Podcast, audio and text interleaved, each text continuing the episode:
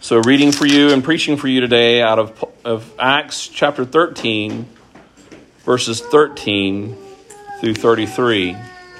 Hear now the very word of the Lord. Now, Paul and his companions set sail from Paphos and came to Perga at Pamphylia. And John, who was John Mark, left them and returned to Jerusalem. But they went on from Perga and came to Antioch in Pisidia. And on the Sabbath day, they went into the synagogue and sat down.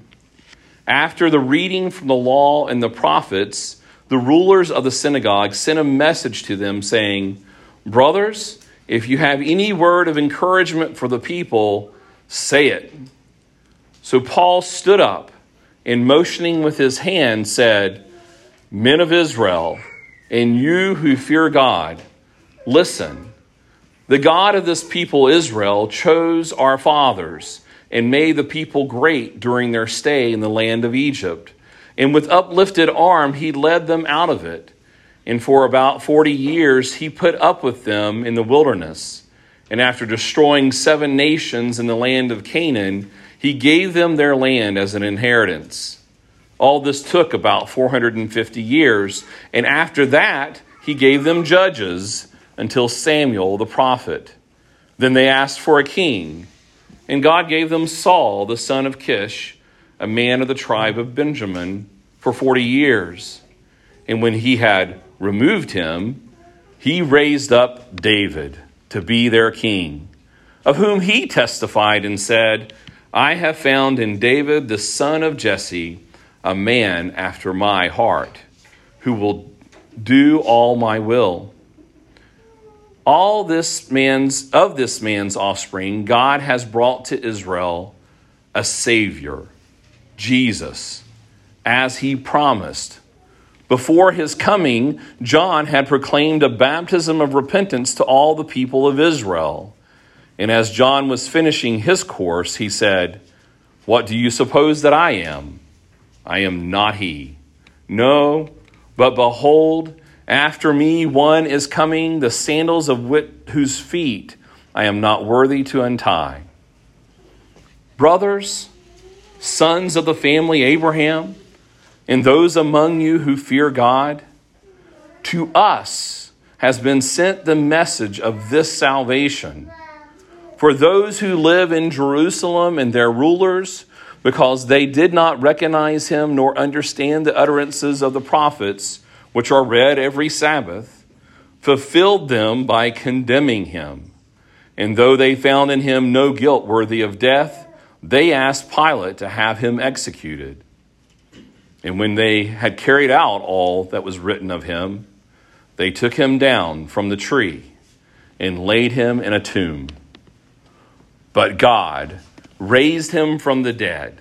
And for many days he appeared to those who had come up with him from Galilee to Jerusalem, who are now his witnesses to the people. And we bring you the good news that what God promised to the fathers, this he has fulfilled to us, their children, by raising Jesus. Faith comes from hearing, and hearing the Word of God. Let us pray. Our Heavenly Father, we thank you for this sermon that Paul preached to the children of Israel and to the Gentiles who feared God. May it be that we are those who are here, who are children of the covenant, and or those who fear you, that we are those who seek out your heart to seek out your word, to seek out your salvation. May these words to us this day be an encouragement to us. May it be that it would be good news to us. In Jesus' name we pray. Amen. You may be seated.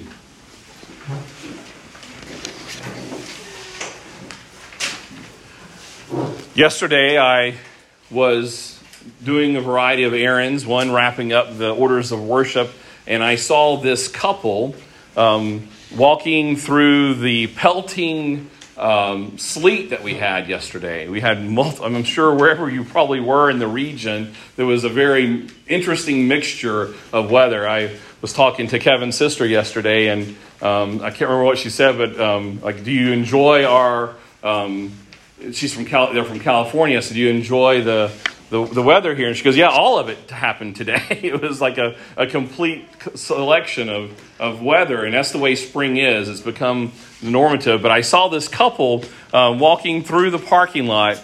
Um, going to Walmart, and they were, you could see the husband was really concerned for his wife, and she was just getting pelted with the, the sleet. And, and he, he, he passes me, and, and I noticed in the mirror he looks back at me, so I drove up to him, and I said, Do you need a ride from, it was not a very, you know, too much longer, maybe a football field to get to the entrance. I said, Do you want to ride from there? And he said, No, but how long are you going to be here? And I said, Do you want to ride back wherever you're going? And he's like, Yes. he gave me a fist pump. And I was like, I'll be here. I'm just printing some orders of worship. I'll be, I'll be waiting on you outside. And, and they, it was a truck driver who, had broken down uh, a couple days before. His transmission went out, and his and his wife were traveling from uh, Atlanta to Washington D.C. and he's staying at the Quality Inn. They, I invited them to come and gave them my card. I was kind of hopeful that they may come. I told them we can give you a ride because they don't obviously have a vehicle, but I didn't know maybe if they would try to find another way. They seem to communicate they, they may be here today. But these new friends that I made, um, once I told them that I was a pastor, they were very excited about that. This woman, her name's Lois her brother is a pastor, and it, it, it, changed the atmosphere of the car when we were going back. And I was excited, and I invited them to come to worship. And, and the husband indicated that he, he, he said, We might just do that. And he said, You know, my wife's got the spirit, and she's an evangelist. And I said, Well, my wife's an evangelist. she's always out reaching out to people. And I, when I said that, I kind of laughed, but they didn't really laugh at me. And I realized, Oh, they they i think this is a, a, a title that, that, that, she has um, and and i could tell that there was some distinctions um, and they happened to be a black couple and i was thinking well they're probably from a black church and my first thought was what if they come to our church tomorrow? They're going to they're, they're, one culturally from my assumptions they probably come from a very lively congregation um, and, and not to put you all down, but I don't anticipate that the, the measure of liveliness would be similar from wherever I am assuming that this couple, just based upon, I mean, this guy was listening to music when it, had music on in his, his phone the whole time that we're talking. I mean, he was just this energy guy. Um, and I thought, well, culturally, it might be a little different. And, and then I was started, you know, making some assumptions based upon his comments they probably come from a more charismatic background. And so there's going to be some distinctions there. I wonder how comfortable they would be worshiping with us. But I thought, you know, I hope they come. Because it is my intention, and it is the intention of our worship to be word centered, to be Christ centered. And if these are people of God, if these are people that God has drawn to fear them, it will be the Word of God, centered in Jesus Christ, that will unify us.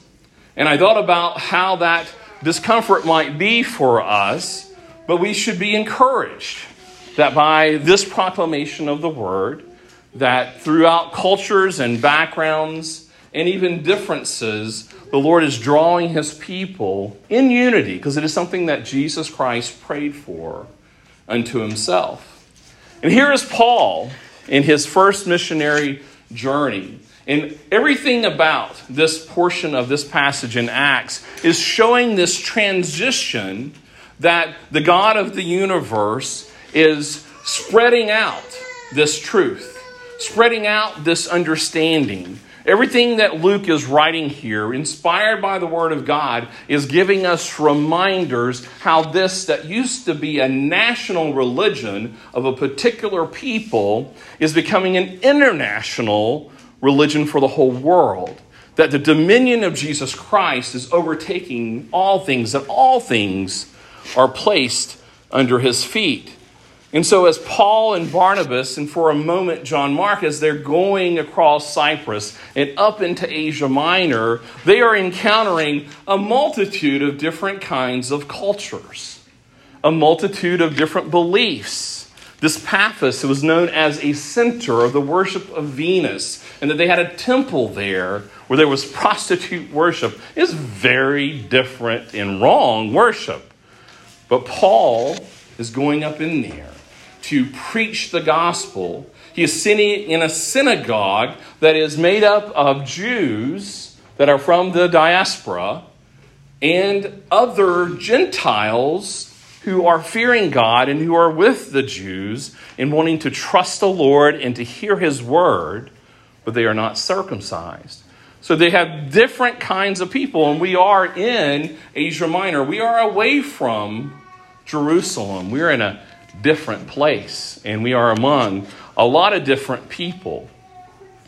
But Paul, with the confidence that he had, was to focus on the Word of God and to center it in Jesus Christ. He had a confidence that whatever the Lord had for them, the Holy Spirit that had brought about the church to appoint him to this ministry, would bring forth fruit because of the Word and the Spirit based upon the work of Jesus Christ and his resurrection of the dead.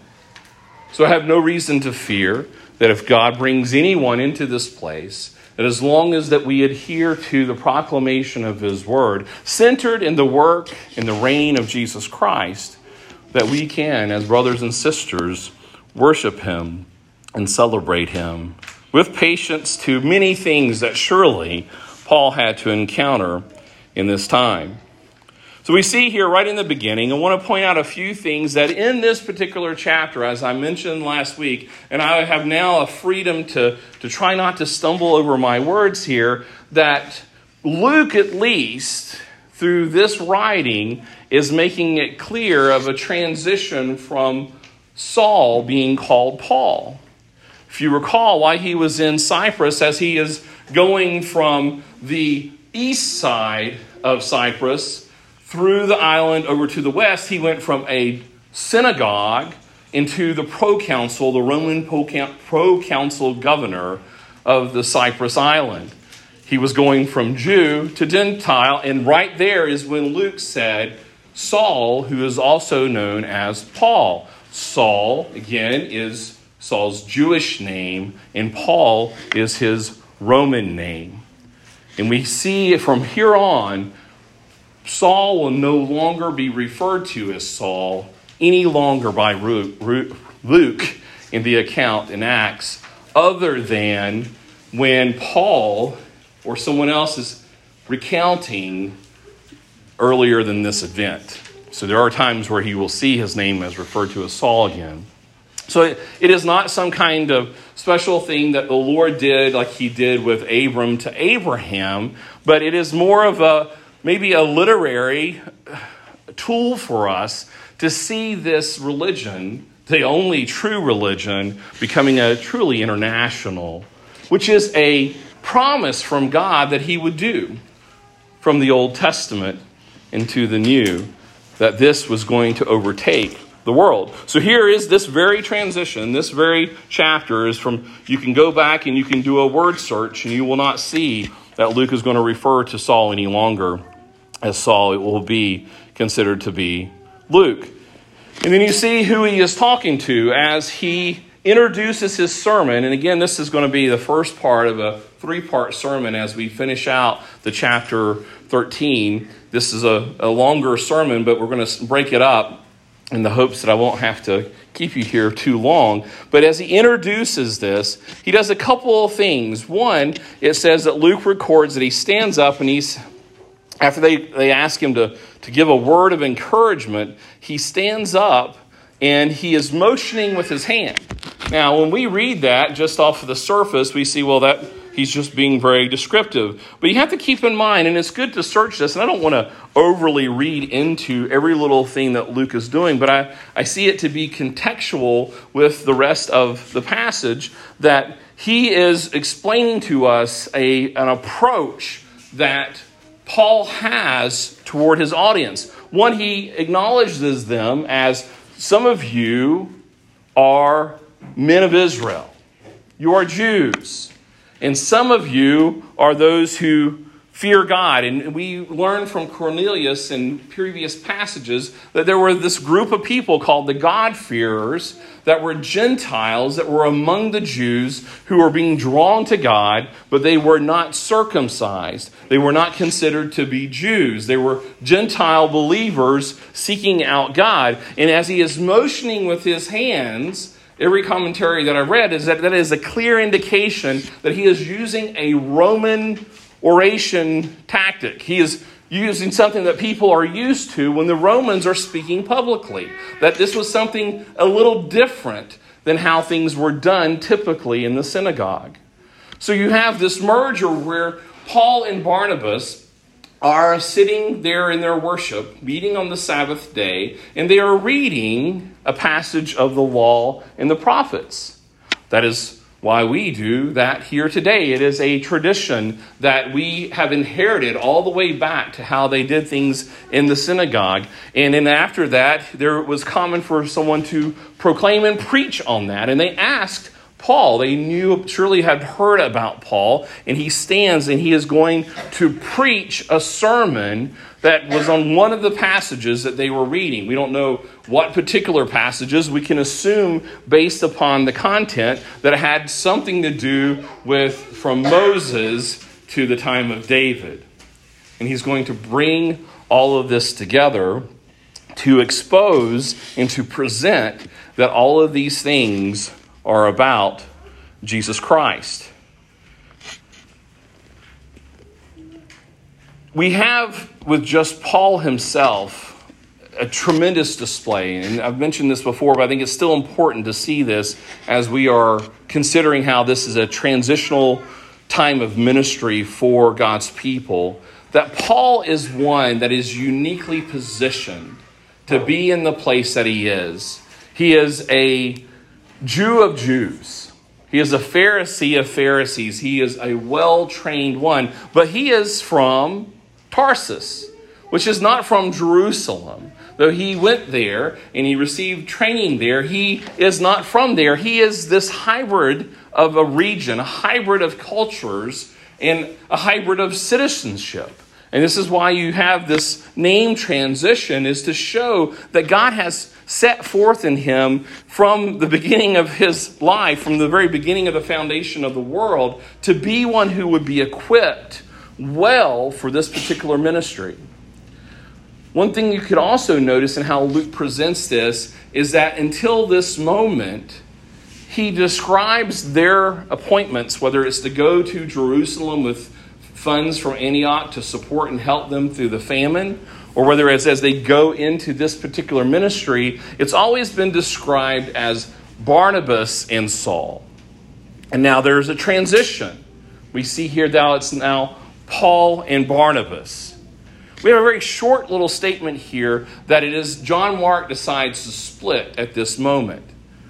Again, we don't know why this happened, and so anything that I say from this point describing this occurrence is only speculation. But it comes to, we have discovered that it's likely to be probably based upon what we understand from one, the context, and second, what we understand from human nature, that John Mark probably left for one or a multitude of the three reasons. One, Barnabas was his uncle.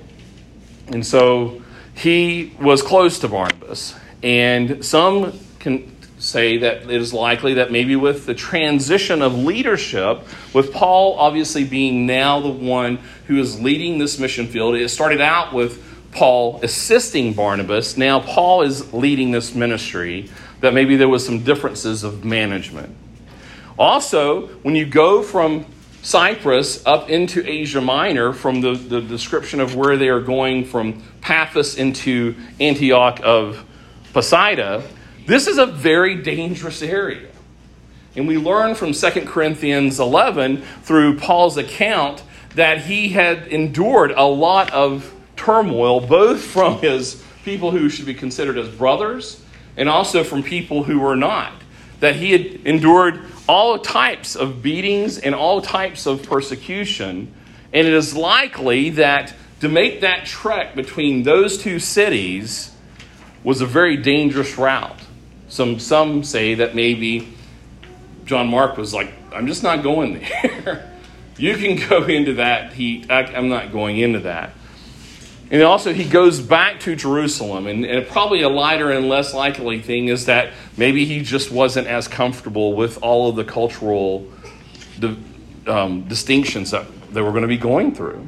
Or maybe it was a combination of all of that as Paul was making this truly a, a missionary journey into uncharted lands, um, places where the gospel had not been preached. He didn't like that tactic. Who knows what those things are, but we see in that that there's a transitional thing. There's a variety of reasons why this was a major feat to go in there. And I do want to make a side note, too, not to try to make this too much of an information lecture, but there's a lot of things going on here. This is not the same Antioch that we have over in what is modern day Syria. This is another Antioch that is in Asia Minor, which is modern day Turkey. There's at least three cities of antiquity that has been identified as Antioch. So it's kind of like today when you go different places. You like around here we have a lot of Greenvilles in just about any state. You have Washington named in a lot of different places. You have Jefferson. Um, you have Georgetowns. You have a lot. We have leaders that receive that because of their their reputations that cities were named after them. Well, this was a leader, and there were multiple leaders from the Seleucid Empire that had been called and and how do you say it, Jennifer? I was Antiochus. Antiochus. And there's some other stories that I'm not going to go into that, but this is a different Antioch. And didn't see much commentaries on this, but it, it, it intrigued me a bit. What is this word Antioch? What it's, it's usually when I see things multiple times, I kind of go, "What is this about?" What do you see in the word Antioch? What do you what do you see there as a, a Latin base that's in there? Anti. All right. So this is going to be a silly question, I'll probably get some jokes on this later on. But does anybody know what um, antipasta is, or antipasto. Jonathan's a cook here. He's really. What is what is antipasto? Why is it called that? You don't eat carbs. You don't eat carbs, okay? so it's not actually the answer, but it's funny. What what what? I always uh, when I first heard the word, I thought, why would anybody want to be anti-pasta? I mean, it just it's like it sounds like a weird sect. You know, is it? It's kind of you know like we love pasta. Pasta is a good thing. You know, so you want to you, like you're saying, it's it's carbs, so it's good. It tastes good, but it's bad for you. You know, it's like maybe it's like um, plant-based meat. you know, why would anybody want to well, eat something that's antipasto? But does anybody know what that means? I mean, it's a salad that's only made with vegetables and stuff before a meal. That's very heavy in carbs. Before yeah. a meal. The word anti has a variety of different meanings that are kind of related to be the same. It means to be before or in front of. And pasta actually means meal, so it's before the meal. It's kind of like the appetizer. You have the big, you know, thing of pasta, the big, you know, high carb meal afterward. You're going to start out with a before the primary meal. Well, Antioch is a name that was given to multitude of leaders that is to talk about someone who stands out before boldly. It is actually kind of a, um, a conflictual word. It's, it's to be anti, it's to be stubborn, it's to, to push against but in a positive sense. It's like the positive element of stubborn. So when they gave that name to their leaders, it was to indicate someone who would stand fast with boldness. And I thought it was interesting that the mission center hub was the Antioch in over in Syria. That there is this interesting tone being brought here, especially in light of today's passage that we read in the Psalm. What did we read over and over again about the Lord's love? That it was steadfast.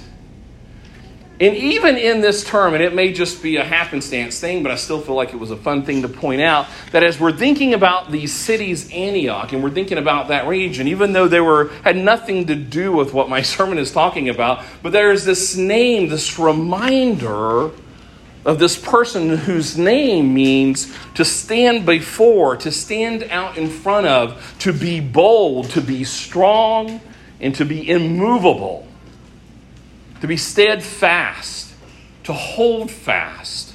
And that is the description that we have that Paul is going to be given the calling to do here to give the good news. What is the good news going to be? These men said, Brothers, if you've got something good to say, say it. We want to hear some good news that comes from the law and the prophets. And Paul delivers this tremendous news about the steadfast love of God. And we have all of these things being reminded to us in this particular story. And this name, it continues to even pop up in the narrative that means stand fast, it means boldness. And we are reminded of the love of God as he pours out this sermon to us where he goes back to the people in Egypt. He goes back to Israel. And he goes through and he starts right off the bat by saying that these are chosen people, that, that God chose to do this. We were reminded that it is nothing that Israel did to receive the favor of God,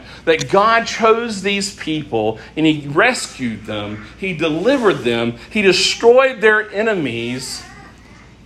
But while they were in the wilderness, he had to keep putting up with their ways. He had to keep enduring them, enduring their wicked ways. And some translation actually highlights the word ways, that it was not just that he put up with them, he put up with their ways, their actions, and their response. That his steadfastness kept him going, that even while he saved them and he called them and he favored them and as he freed them from his, their enemies, they still rebelled. They still moaned. They still complained. I know this is difficult for you all to understand because none of you all are likely in this boat where you can look back at your salvation and look at the good favor of the Lord. I'm sure none of you have responded to that with complaining. and with moaning and groaning and rebellious response. Here in the middle, I'll give you some application. The Lord is putting up with you even now. He continues to walk with you. That is gracious words. That's already good news to see that even after all that the Lord has done, for all of these periods of time, for 450 years, the Lord still continued to be with his people because he had a purpose, he had a promise, and his promise will not be broken. And so he takes them through whatever passage they were to remind them of the things that happened. He highlights how God provided them this salvation. He highlights for them how he provided them judges. And if you go to the book of Judges, there's a lot of putting up with stuff in the book of Judges. I mean, it's amazing. You just you're thinking, oh my, how can he do this? If we have any, when it keeps repeating over and over again in Psalm 118 that his steadfast love endures forever, just going through the book of Judges should say, wow, he should have just wiped us out a long time ago and just called it quits. But then they press on, and he gives them Samuel the prophet. And when they give him Samuel the prophet, they start asking for a king. And we're in the men's study, we're going through for Samuel, and we see images of the gospel. We see shadows of the gospel already. We can see ourselves in Saul. We can see ourselves in Israel. And then we get a little bit of an image with Jonathan of someone who's steadfast and is hopeful that the promises would be fulfilled, that is not assuming that he would do the thing that we would assume that God would probably do, which is to annihilate his people. Jonathan acted upon the promises of God and assumed that he would fulfill those promises. And then he goes to David. What is it that we proclaimed in Psalm 118? That Jesus is the son of David. He didn't plan it as like a perfect um, Palm Sunday passage. I didn't even realize it. I was I was looking at Acts and like this is fitting the sermon perfectly. And then he quickly goes from when he proclaims the story of David that God himself called David one who was a man after his heart and who will do all of his will. We know that David is not a perfect man. He is a ruthless murderer, adulterer But God chose David to be the one that he would work through to bring about the promise of salvation. That it would not be David that would save, but that the promise of a Savior would come from that. That even in his great and wise plan, amazing and unbelievable plan, that he would use someone like David as faithful as he is proclaimed, still a sinner that would be the one in which would bring forth a son who is our Savior. That is good news that God would use sinful people, that he would use wicked people to bring a perfect Savior and Son in Jesus Christ.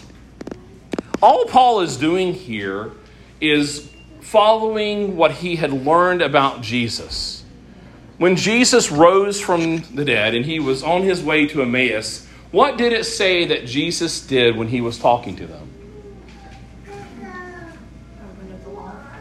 He went through the law and the prophets. He explained the law and the prophets to the disciples who were amazed to see the risen Lord. And then he taught them about how this is about him reminding them, because he's already done this before, but reminding them once again by the law and prophets that he is the fulfillment of the good news. And how did they respond? What did they say happened to them? Y'all remember? That their hearts burned within them. It is that proclamation of the gospel. As Paul is remembering that account and he is hearing the law and the prophets heard, he is prayerful and hopeful that as he preaches the very sermon that Jesus preached to the disciples, that maybe that those hearers here would receive that same burning, that fiery burning, that the Spirit would enliven them to believe that Jesus is the promise and fulfillment of all of the scriptures. And so we have here, he says, brothers, this is in verse 26, sons of the family Abraham. Well, first he reminds them of John. I skipped John. I can't skip John. He, he points out that John was preaching to the Israelites that they need to repent and he preaches to them that John made it very clear that he wasn't the one, that he preached with humility, that he is not the one worthy of worship, that he only was there to point the way. And again, Paul is doing the same to point the way of repentance and faith in Jesus Christ. And he says, Brothers, son of the family Abraham. And again, he says, and those of you who fear God. So don't just assume that that's a furthering description of the Israelites, he is talking to two different types of people here, two different groups of people. He is talking to the Jews and to the Gentiles. He says, To us, he's merging the message now. He's bringing it together. He's saying, you, you may have come from a lineage of the Jews, you may have come from the people of Israel, you may be coming from a Gentile background, and the Lord has drawn you, but I'm here to tell you both that to us has been sent this message of Hosanna, salvation, that we have a Savior, that we have a hope of salvation. This message is for us. This dominion of His work is for all of us. And that is a message very applicable to us. Some of you have been in the church ever since you were born, since you were conceived in your womb. You've been in your mother's womb as she worshiped us each day and the gospel was proclaimed. And some of you are not so new to the gospel. God is showing his immense capacity to bring this together that because of the promises that he had proclaimed, that even though he uses weak people to bring about his salvation. He is saving weak people from a multitude of backgrounds, a multitude of sins, a multitude of stories of weakness.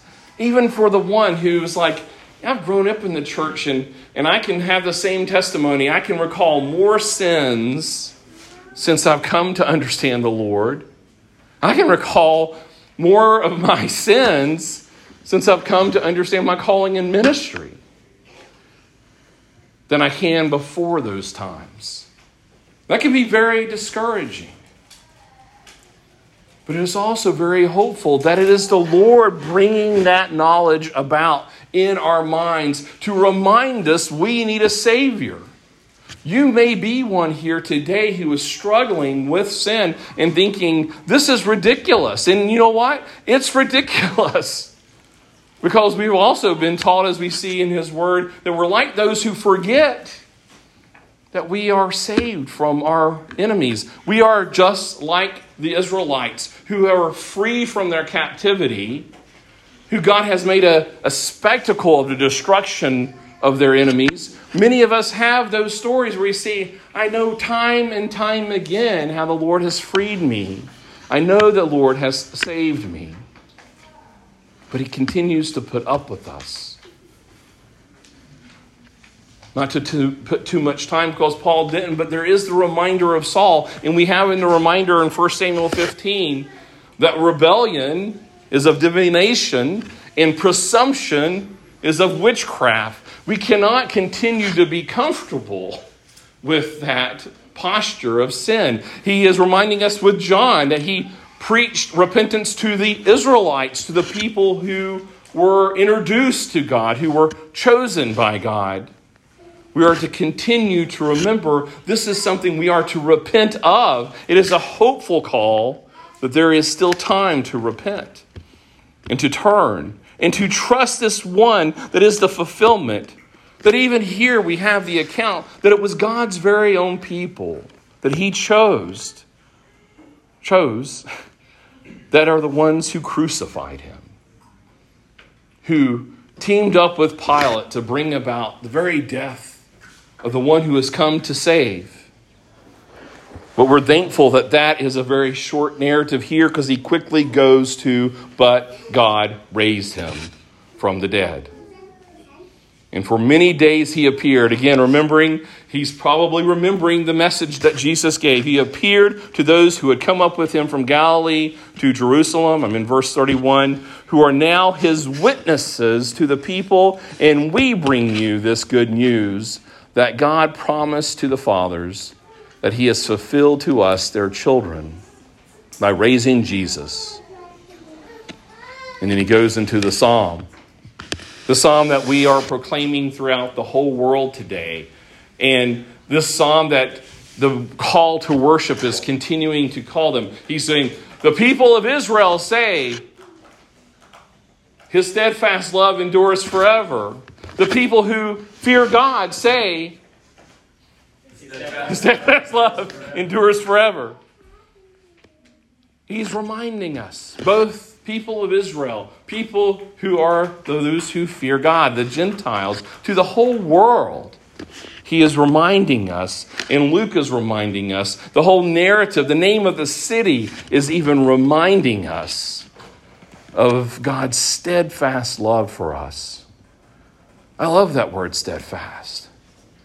It is an amazing word that he has been about this from the very beginning with Adam and Eve after they sinned, with Moses and the Israelites in the wilderness, with Saul, and with Samuel, and with David, and with us. The Jews then, just years before, who crucified Jesus, and even Paul and Barnabas and John Mark as they're struggling with something that we don't even understand. The Lord continues to work with us with steadfastness. But the good news message is the message that John preached Repent and believe, for the kingdom of heaven is at hand. Follow me. Trust me. I have shown you time and time again that all of these things are about me, Jesus Christ. I was imagining what it would have been like for Paul to sit there. I don't know if he knew that he was going to speak. It doesn't give you any indication. And he's just sitting there. I mean, just imagine sitting there. He had to go through the temple of Athena. He had to go through all this stuff. He's been persecuted. People are yelling at him and hurting him from all different directions. And he's sitting there in the synagogue and he hears the law and the prophets, and he's just like, I, I know who this is about. This is about Jesus. And what a tremendous moment to see this baton being passed over to him. And we have to remember that it's Barnabas is sitting there, that Barnabas was leading, and now he is, he is passed on. What is Barnabas' name? Meaning? Son of encouragement. Now, we don't see that there's any real dispute with Paul here other than that he wanted to bring John Mark in. We can kind of see that maybe he was trying to bring this kind of unity thing, and then eventually John Mark was able to rejoin in the ministry. Barnabas is like the Magic Johnson of the New Testament missionary team. Magic Johnson, there's a lot of things you can learn about him that you don't need to learn about him, but as his, in his basketball abilities, he was known probably better for his assist than he was for his slam dunks. He was amazing. I don't know how many of you all watched the Lakers back in those days, but he, he was an amazing assister. He, he was letting the glory go to someone else. He was always letting someone else make the shot. And we see here this transition now, and it's the right person, it's the right time that Barnabas, the son of encouragers, has one who encouraged Paul to go and talk to the disciples and encourage the disciples to accept Paul. And here we now, he was the one who was leading the ministry. Now he is encouraging Paul to take the lead. He's assisting Paul in it because God endured with Paul as he was persecuting the Christians to now turn it around and preach the gospel. How can you encourage people in your life? There are probably people in your life that you would not want to necessarily consider to be the person that you would want to encourage to be the one to go out and proclaim the ministry. That he would be the unlikely candidate. Now, I'm not saying that you go find the most wicked person you can think of and encourage them to become a minister, but to not be dismayed that whenever we see this message, this seemingly corrupted message of all of these wicked people and Israelites, and even Paul, who is guilty of murder by his own hands. Well, by his own proclamation. Sorry, I was a little over the top there. But that he is guilty. He has blood on his hands, is what I meant to say for the Christians that were killed. Now he's the one proclaiming the gospel. Be an encourager to one another. Be encouraged yourself that the steadfastness of the Lord endures forever and forevermore. Let us pray. Our Heavenly Father, we thank you for this tremendously encouraging passage. Thank you for allowing us to take time to go through and to remember that this doesn't seem to be the way it ought to be. You are using sinners, you are saving sinners.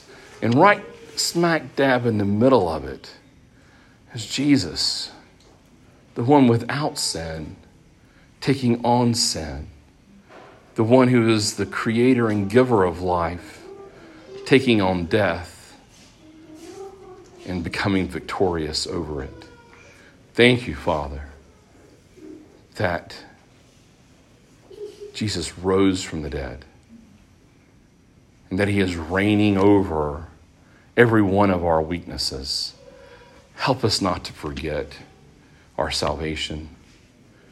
Help us not to forget that it is by the power of Jesus Christ in His Word and Spirit that we are able to have victory over sin. And Father, use us. Make us fruitful. Make us wicked people, sinful people, useful for the proclamation of the good news to all. In Jesus' name we pray. Amen. Let us stand and let us praise the Lord.